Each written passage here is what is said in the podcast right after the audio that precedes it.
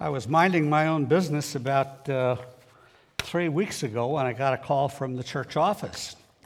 And uh, the principal called me in. No, not really. But I got to wondering, well, what's this all about? And it was Jeff on the other end of the line, and he said, uh, Would you preach for me? In about three weeks, I'm going to be gone or be involved in a church uh, uh, elders uh, planning session, and it'd be helpful to me if you could preach for me. And I said, Well, sure. Where's Jeff? Back there? You set me up, bro. I, I looked at the passage, and uh, um, I should also tell you I had a birthday this last week. I turned 47 years old. Um, oh, excuse me. I have, oh, excuse me. I have dyslexia. 74 years old. Um, and I, I'm not sure I'm a lot better in this particular virtue than I was then. Hopefully, I've progressed a little bit. But you had me, I looked at the passage, and you told me to preach on patience. I thought, oh, brother, what a bad rap. Uh, not exactly my long suit. If you don't believe me, ask Mary Ellen. She can fill you in. How many of you here today struggle with impatience? Now, be honest, raise your hand. Rest you lying or what? it's a tough one, isn't it? It's, it's really hard. And so, as I thought through this and read through the passage, by the way, you can turn in your Bibles to James, James chapter 5, verses 7 through 11. As I, as I worked through the passage, I thought to myself, how am I going to preach this when I, I haven't arrived yet in this area? And the Lord reminded me of something that I heard years ago, and that is that you don't always lead from the front, sometimes you lead from the middle. In fact, I, I heard a preacher once say that the leader who gets too far out in front of the troops so that they can't even find him, they don't even know where he's going, often becomes a martyr. Sometimes you have to lead from the middle. Sometimes you have to lead with the troops. Sometimes you have to identify with the troops, with what they're going through, and so that they understand that you understand what it is that they're struggling with. And so I don't, I don't preach to you today as an expert in patience. Far from it. But I can tell you that God's word is still true and that even I, at 74 years old, am learning more about patience and what it means to be a patient person. I want to talk to you this morning about opportunities to demonstrate patience. Let's look at the text. The text is found in James chapter 5, and I'd like to read to you verses 7 through 8. Be patient in waiting be patient then, brothers and sisters, until the Lord's coming. See how the farmer waits for the land to yield its crops, patiently waiting for the autumn and spring rains. You too, be patient and stand firm because the Lord is near. Patience waits. Patience waits. Traffic bottlenecks your spouse, your children, trains in Elk River. Patience waits. Patience waits in line. You've had the experience at Menards or at the grocery store or wherever where you see the shortest line and discover that it's the longest line you've ever been in in your life. Patience waits.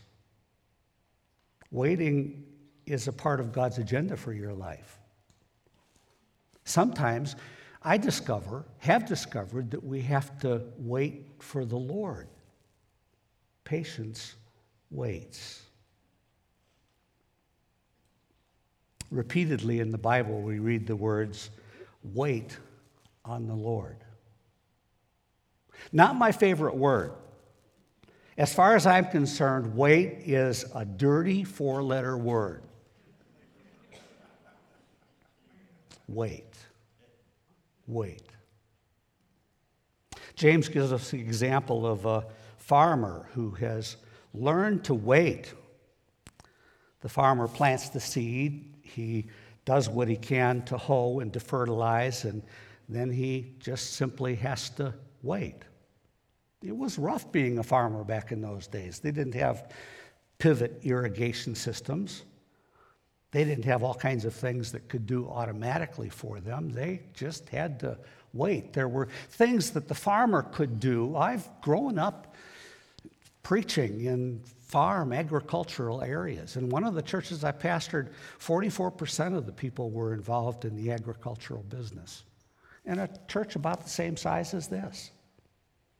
Waiting. The farmer does his part, and then he waits for God to do his part. There's a couple of things with regard to this waiting. First of all, it's an act of dependence. The farmer doesn't just sit on a chair at the end of a row of corn or what's to be corn or soybeans and wait for it to grow up. No, there's other things he has to do. And he does have to tend the crop, but he has to wait. It's sort of an active waiting. Not only that, but this kind of waiting involves strength. Look at what it says. You too be patient and stand firm because the Lord's coming is near. Be, be patient as you wait, but in the process, be strong. Patience requires a lot more strength than impatience does. Patient. Patient waiting is not a default mechanism that we have. In fact, patience and waiting are, uh, are, not, are not the kind of words that we like to hear in American culture. We're used to things like fast and instant and hurry and megabytes and nanoseconds. But as you'll see on the slide, God is never in a hurry. The temptation is to try to hurry God up, try to help him out. God told Abraham that he would have a son, a magnificent son, through whom there would be generations that would come and populate the earth, and that eventually, through that line, the Messiah the Messiah would come. Abraham waited, but he also got impatient and devised a plan of his own. And the result of that plan of his own with his handmaid Hagar was Ishmael. And we still, in this world today, in the Near East, the Mid East, have problems with the descendants of Isaac and Ishmael. Patience. Have you ever thought about the fact that Moses had to wait 80 years before he became the leader of Israel? And take this one and digest it just a little bit. Have you thought about the fact that Jesus was 30 years old before he started his public ministry? We know absolutely nothing about Jesus between the ages of 12 and 30, other than at 12, he met with the leaders in the temple and they were astonished at his wisdom. But the Bible goes on to say that he grew in wisdom and knowledge and favor with God and with men. Wait patiently. Patiently wait. Secondly, be patient with other people. Let me read to you from the text again, from verse 9. Don't grumble against one another, brothers and sisters, or you will be judged. The judge is standing at the door. This sounds like the fights and the quarrels that James talked about at the beginning of chapter 4. Here he uses the word grumble. Don't grumble. Patience with other people. Don't complain. Don't moan don't groan. Don't whine. Don't mutter. Don't murmur. Would you say that word with me? Murmur. Say it again. Murmur. In the English language, that's what we would call an onomatopoeia. you ever heard of that word before? An onomatopoeia is a word that just kind of sounds like what it really is murmur, murmur, grumbling. It reminds us of the Israelites in the wilderness who murmured about the manna, who murmured about the fact that they couldn't go back to Egypt where they had leeks and onions, who murmured against their leaders. Murmuring is something that causes deep divisiveness and division in the church.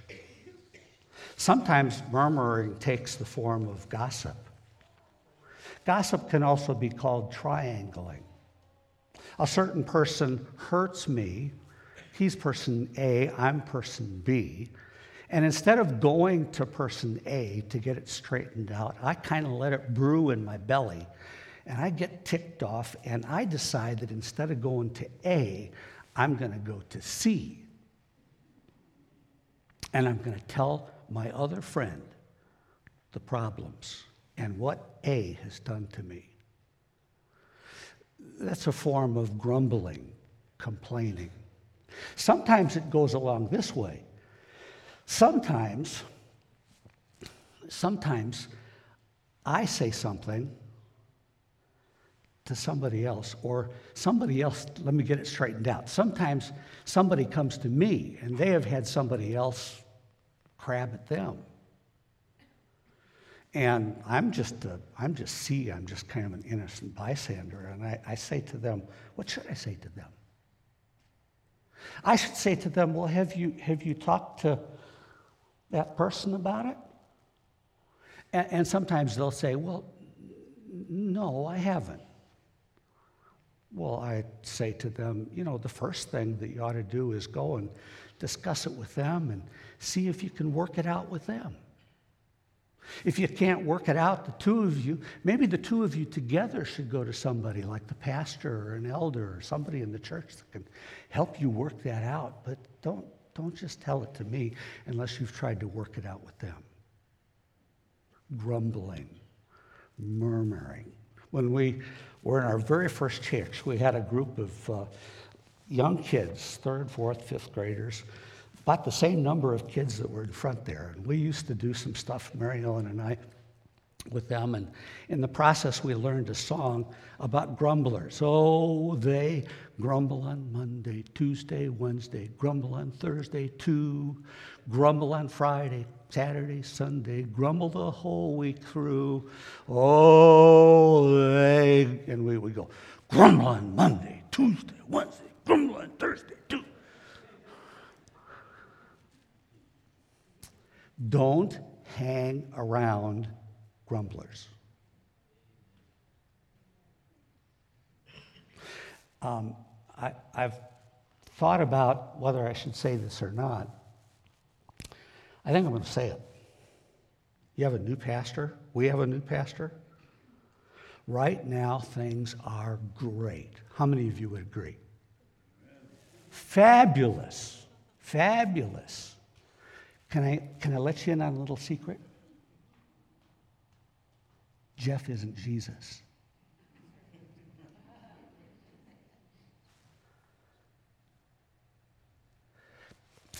We tend to expect more from our leaders than we do from anybody else sometimes, but we're all human and we all fall into some of the same traps. And if you have something that you need to say to Jeff, sit down and talk to Jeff about it.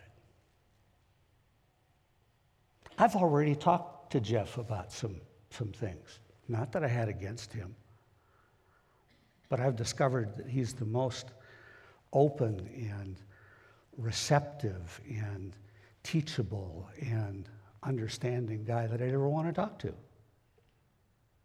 Support your leaders. Don't be a grumbler. Patience happens when you think more about the other person than you do about yourself. Be patient with your spouse. Be patient with your children. Be patient with your parents. Be patient with your boss. Be patient with your neighbors. Be patient with your employees. Be patient with other church people. Be patient. Don't grumble. I was uh, just thinking about this the other day and thought about that passage in uh, 1 Corinthians chapter 13 where Paul uh, shares what love is all about. And I was really impressed. I've read this many, many times, but I was so impressed when I got to verse 4. And he starts listing the things that accompany love. And the first thing he says about love is that love is patient, love is kind. And I thought to myself, you know what? Those two things go together. If you're patient, you're kind. And if you're kind, you're patient. May I give you a personal testimony? Um, there have been times in the past when I have nagged Mary Ellen. Um, been times when I've not been as understanding as I should have been. Been times when I've been harsh been times when I have replicated the behavior of another person in my family that I grew up in uh, who was stern. And uh, we've had some long, long talks about that. And several months ago, Mary Ellen pointed to or just reminded me of the fruit of the Spirit that's in Galatians chapter 5 or 6, where the fruit of the Spirit is love, joy, peace, patience, et cetera, et cetera. And she said, Why don't you think about that? And so for the next several weeks, I, I looked at a little plate that is in our dining room that has on it all of those fruits around the edge of the plate. And gradually, God's been doing a work in my heart. And just this week, I didn't prompt her to do this, I didn't set her up to do this so that I could be able to tell this story. I didn't even think about doing that. But um, just this last week, we were kind of holding each other in each other's arms. I, I like to go up to Mary Ellen sometimes and just, just put my arms around her and just, just hug her. And it, it, it can last for, it can last for 30 seconds. It can last for two minutes, three minutes. Just, just hug at each other. And she looked at me with tears in her eyes and she said to me, You've, you've changed. You've, you've changed. There are some attributes, there are some things about the Christian life that just take a long time. Some things you just don't get when you're 47, but you start to get when you're 74. We don't have to wait that long, but oftentimes we do. In this passage, James once again addresses our speech in the context of patience. And essentially, what he says is, brothers and sisters, what you say how you say it, when you say it, and to whom you say it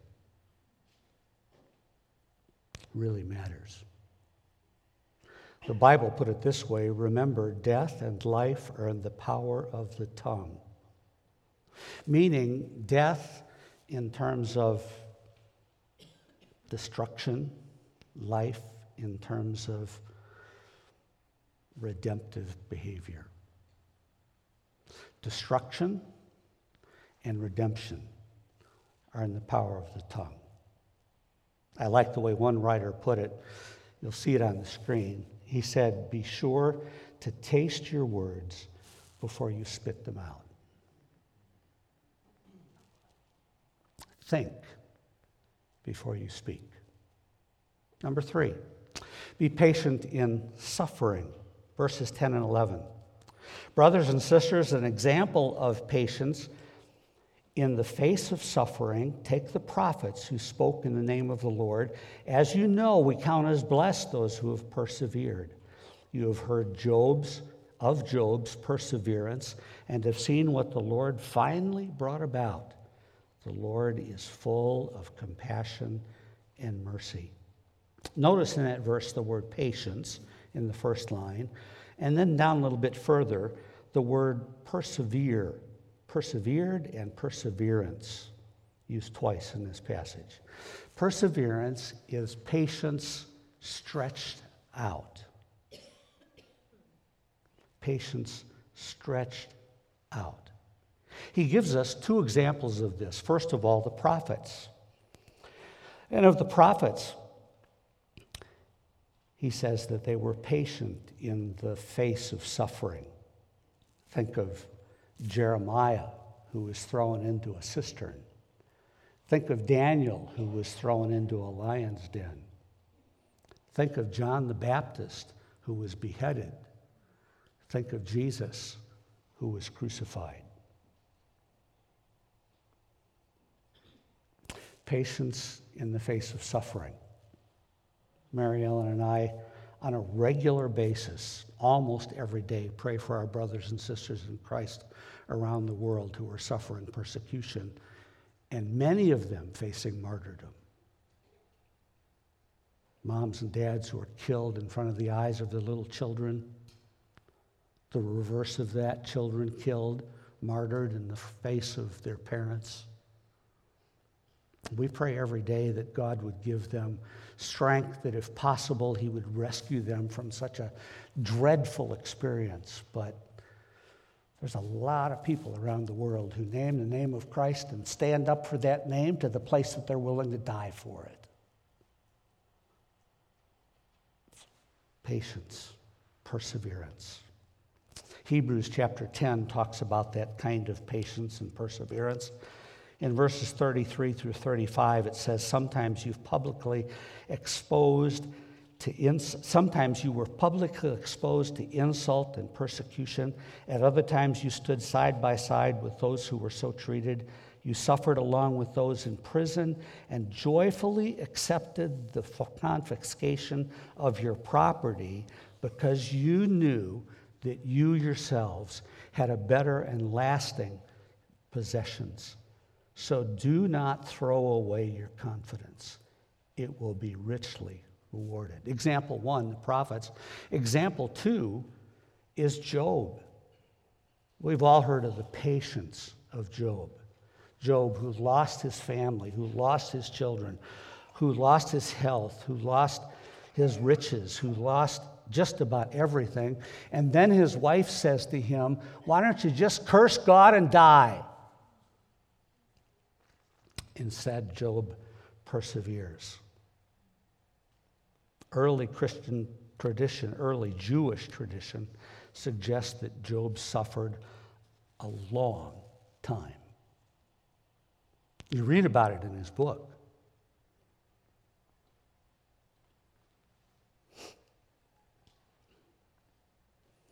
And it's not because he was a bad man.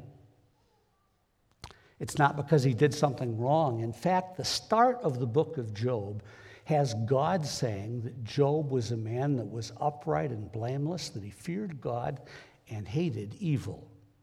He was a good man, but he was subjected to all kinds of trials. Listen to his his own words in Job 23, where he says, Even today, my complaint is bitter. His hand, God's hand, is heavy in spite of my groaning. If only I knew where to find him. He goes on and on, and then he says, But if I go to the east, he's not there. If I go to the west, I don't find him. When he is at work in the north, I don't see him. When he turns to the south, I catch no glimpse of him. This is the precious line. But he knows the way that I take, and when he has tested me, I will come forth as gold. There are some preachers, there are some theologians, there are some who think that suffering is a result of disobedience to God. Sometimes it is, but not always. It's, it's not always because we've done something wrong. There are many times, as in the case of Job, when we suffer just for the sake of God's glory, when we suffer for, for, for our own spiritual growth. Suffering is a catalyst for personal change and spiritual growth. Romans 5, verse 3 says, Not only so, but we also glory in our sufferings because we know that suffering produces perseverance. A writer by the name of D.R. McConnell put it this way As followers of Christ, we often suffer not because we are out of God's will, but because we are in it. Not because we lack faith, but because we have faith. We suffer not because we need to be filled with the Spirit, but because we're already filled with the Spirit. Stronger faith does not mean less suffering, but more suffering means stronger faith. Far from calling our faith into question, our afflictions result in our becoming more and more like Christ himself. Paul wrote to his apprentice Timothy these words Join with me in suffering like a good soldier of Christ Jesus. Suffering is a necessary part of our discipline as a Christian. You and I are all, all of us, more than willing to, to bless those who are going through great suffering. Oh, God, God bless you as you go through this suffering. As long as we're not the ones that have to go through it. But many of you can tell stories of how you went through suffering and it became an agent, a necessary ingredient for your spiritual growth. Patience refuses to quit. And lastly, Trust the Lord completely. I picked not just one verse, but all of the verses for this particular point. Trust the Lord completely. Look at these verses, portions of them that are up on the screen. Cultivate an inter- eternal perspective. Look what it says in verse 7 Be patient until the Lord's coming. Verse 8 Be patient and stand firm because the Lord's coming is near. Verse 9 the judge is standing at the door. That's when we have to be patient for those who have harmed us and we can't seem to resolve. You can forgive, but that doesn't mean you're going to have perfect resolution with those who have hurt you. Sometimes, sometimes you go to grave with, go to your grave without getting everything settled that people have done wrong to you. It's just life. But you leave the hand, you leave those kinds of things in the hand of the Lord. You don't try to settle all the fights. You don't try to have the fighting upper hand. Sometimes you just have to rest in the Lord and wait patiently for Him. Amen? He'll take care of it. In verse 11, it says, You've heard and seen what the Lord finally brought about in the life of Job. Job God returned to Job more than he ever had before, blessed him richly. And also in verse 11, the Lord is full of compassion and mercy. Look at your troubles in the light of God's promises. He's coming again. Hurt and suffering will vanish. Death will be swallowed up in eternal life injustice will be tried and settled. The judge is at the door.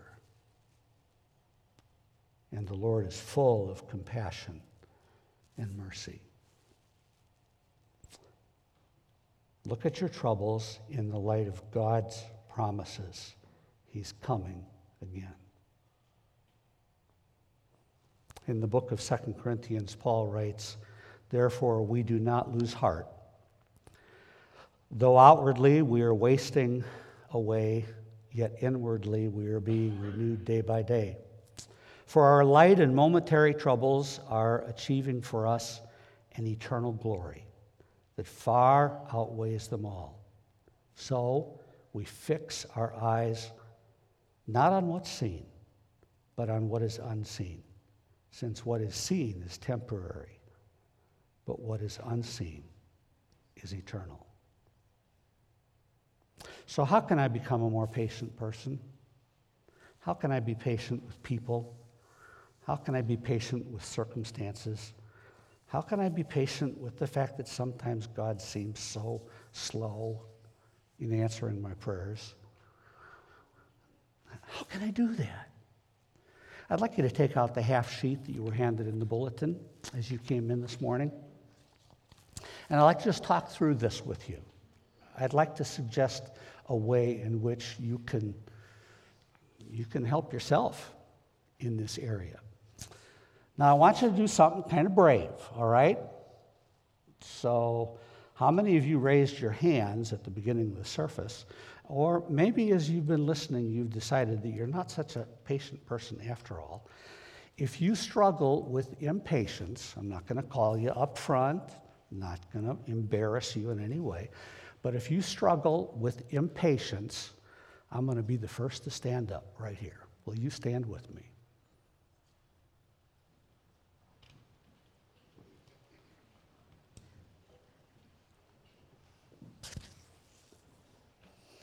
All right, I'd like you to look around.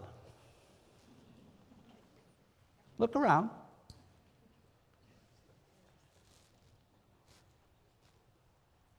Grab a, grab a face. I don't mean grab a face. Okay, you can sit back down. Now, will all the liars please stand up? No, no, I don't mean that. I, didn't, I didn't mean to say that. Oh, yes, you did. uh, no. Some of, us, some of us have trouble with certain things that others just don't have trouble with. Here's what I want you to do the first thing you have to do is admit that you're impatient. Admit it to God, admit it to yourself. I have a struggle with impatience. All of you who stood up, I want you to say that with me. I have a struggle with impatience. Second thing I want you to do after the service today, I think it would be great. Al, would you come up here for just a second? Were you one of the people standing? Yes. Oh, well, good. That works. That makes it, that makes it even better. After the service, I think it would be a great thing for you to do this. Um, take a look at uh, somebody that you looked at just as we stood before and go up to them out in the lobby and say to them, you may know their name, you may not know their name, but you say to them, Al, I, I struggle with impatience. How about you? Sure. Um, I'm, I'm wondering if you'd pray for me about it, and I could pray for you. We don't have to pray long prayers, but could we just right now, just in a one sentence prayer, you pray for me. My name's Phil, and you're Al, and I'll pray for you. Okay. Do that? Sure. Would you pray for me, and then I'll pray for you? Lord, we just pray that your grace would be sufficient for Phil. That in any times of impatience, he would trust you, that you are there with him, you care for him, you never forsake him. Amen. And Lord, I pray for Al. I pray that you'd uh, give him patience. I pray that you would help him to understand that some of these trivial things that we get so worked up about are not, uh, not that big a deal. And that you're with us and that you can help him. I pray for Al in that way. In Jesus' name, amen. Amen. Hey, Thank you. could we check up with each other next week or something? Because the third thing I'd like you to do is take that half sheet home and uh, every day for the next two weeks, read through the verses that are on that sheet. This is as practical as you could get. Start reading with me, okay? Let's start with Exodus chapter 14, verse 14. Read that along with me. The Lord will fight for you. You need only to be still. Let's look down at Psalm 37, verses 6 through 8. Will you read that with me? He will make your righteous reward shine like the dawn, your vindication like the noonday sun. Be still before the Lord and wait patiently for him. Do not fret when people succeed in their ways, when they carry out their wicked schemes. Refrain from anger and turn from wrath. Do not fret, it leads only to evil. There's, I think, 15 or 16 verses like that. Read them every day. And then throughout the next couple of weeks, maybe next Sunday, or maybe you might even want to get the phone number of the person you're talking to this morning give them a call during this week and just say, hey, Al, I'm, I'm praying for you. Thanks for being honest. Let's grow together in this area. Father, thank you for reminding us in your word that love is patient, love is kind. Bless these people. I pray especially for those who have a struggle in this area and that you would help them to, to, uh, to just work with uh, their partner, with uh, another gal or guy that is facing the same struggle. And I pray that you would help us to grow in this area and that we would uh, be more and more like you in the process. And all God's people said, Amen.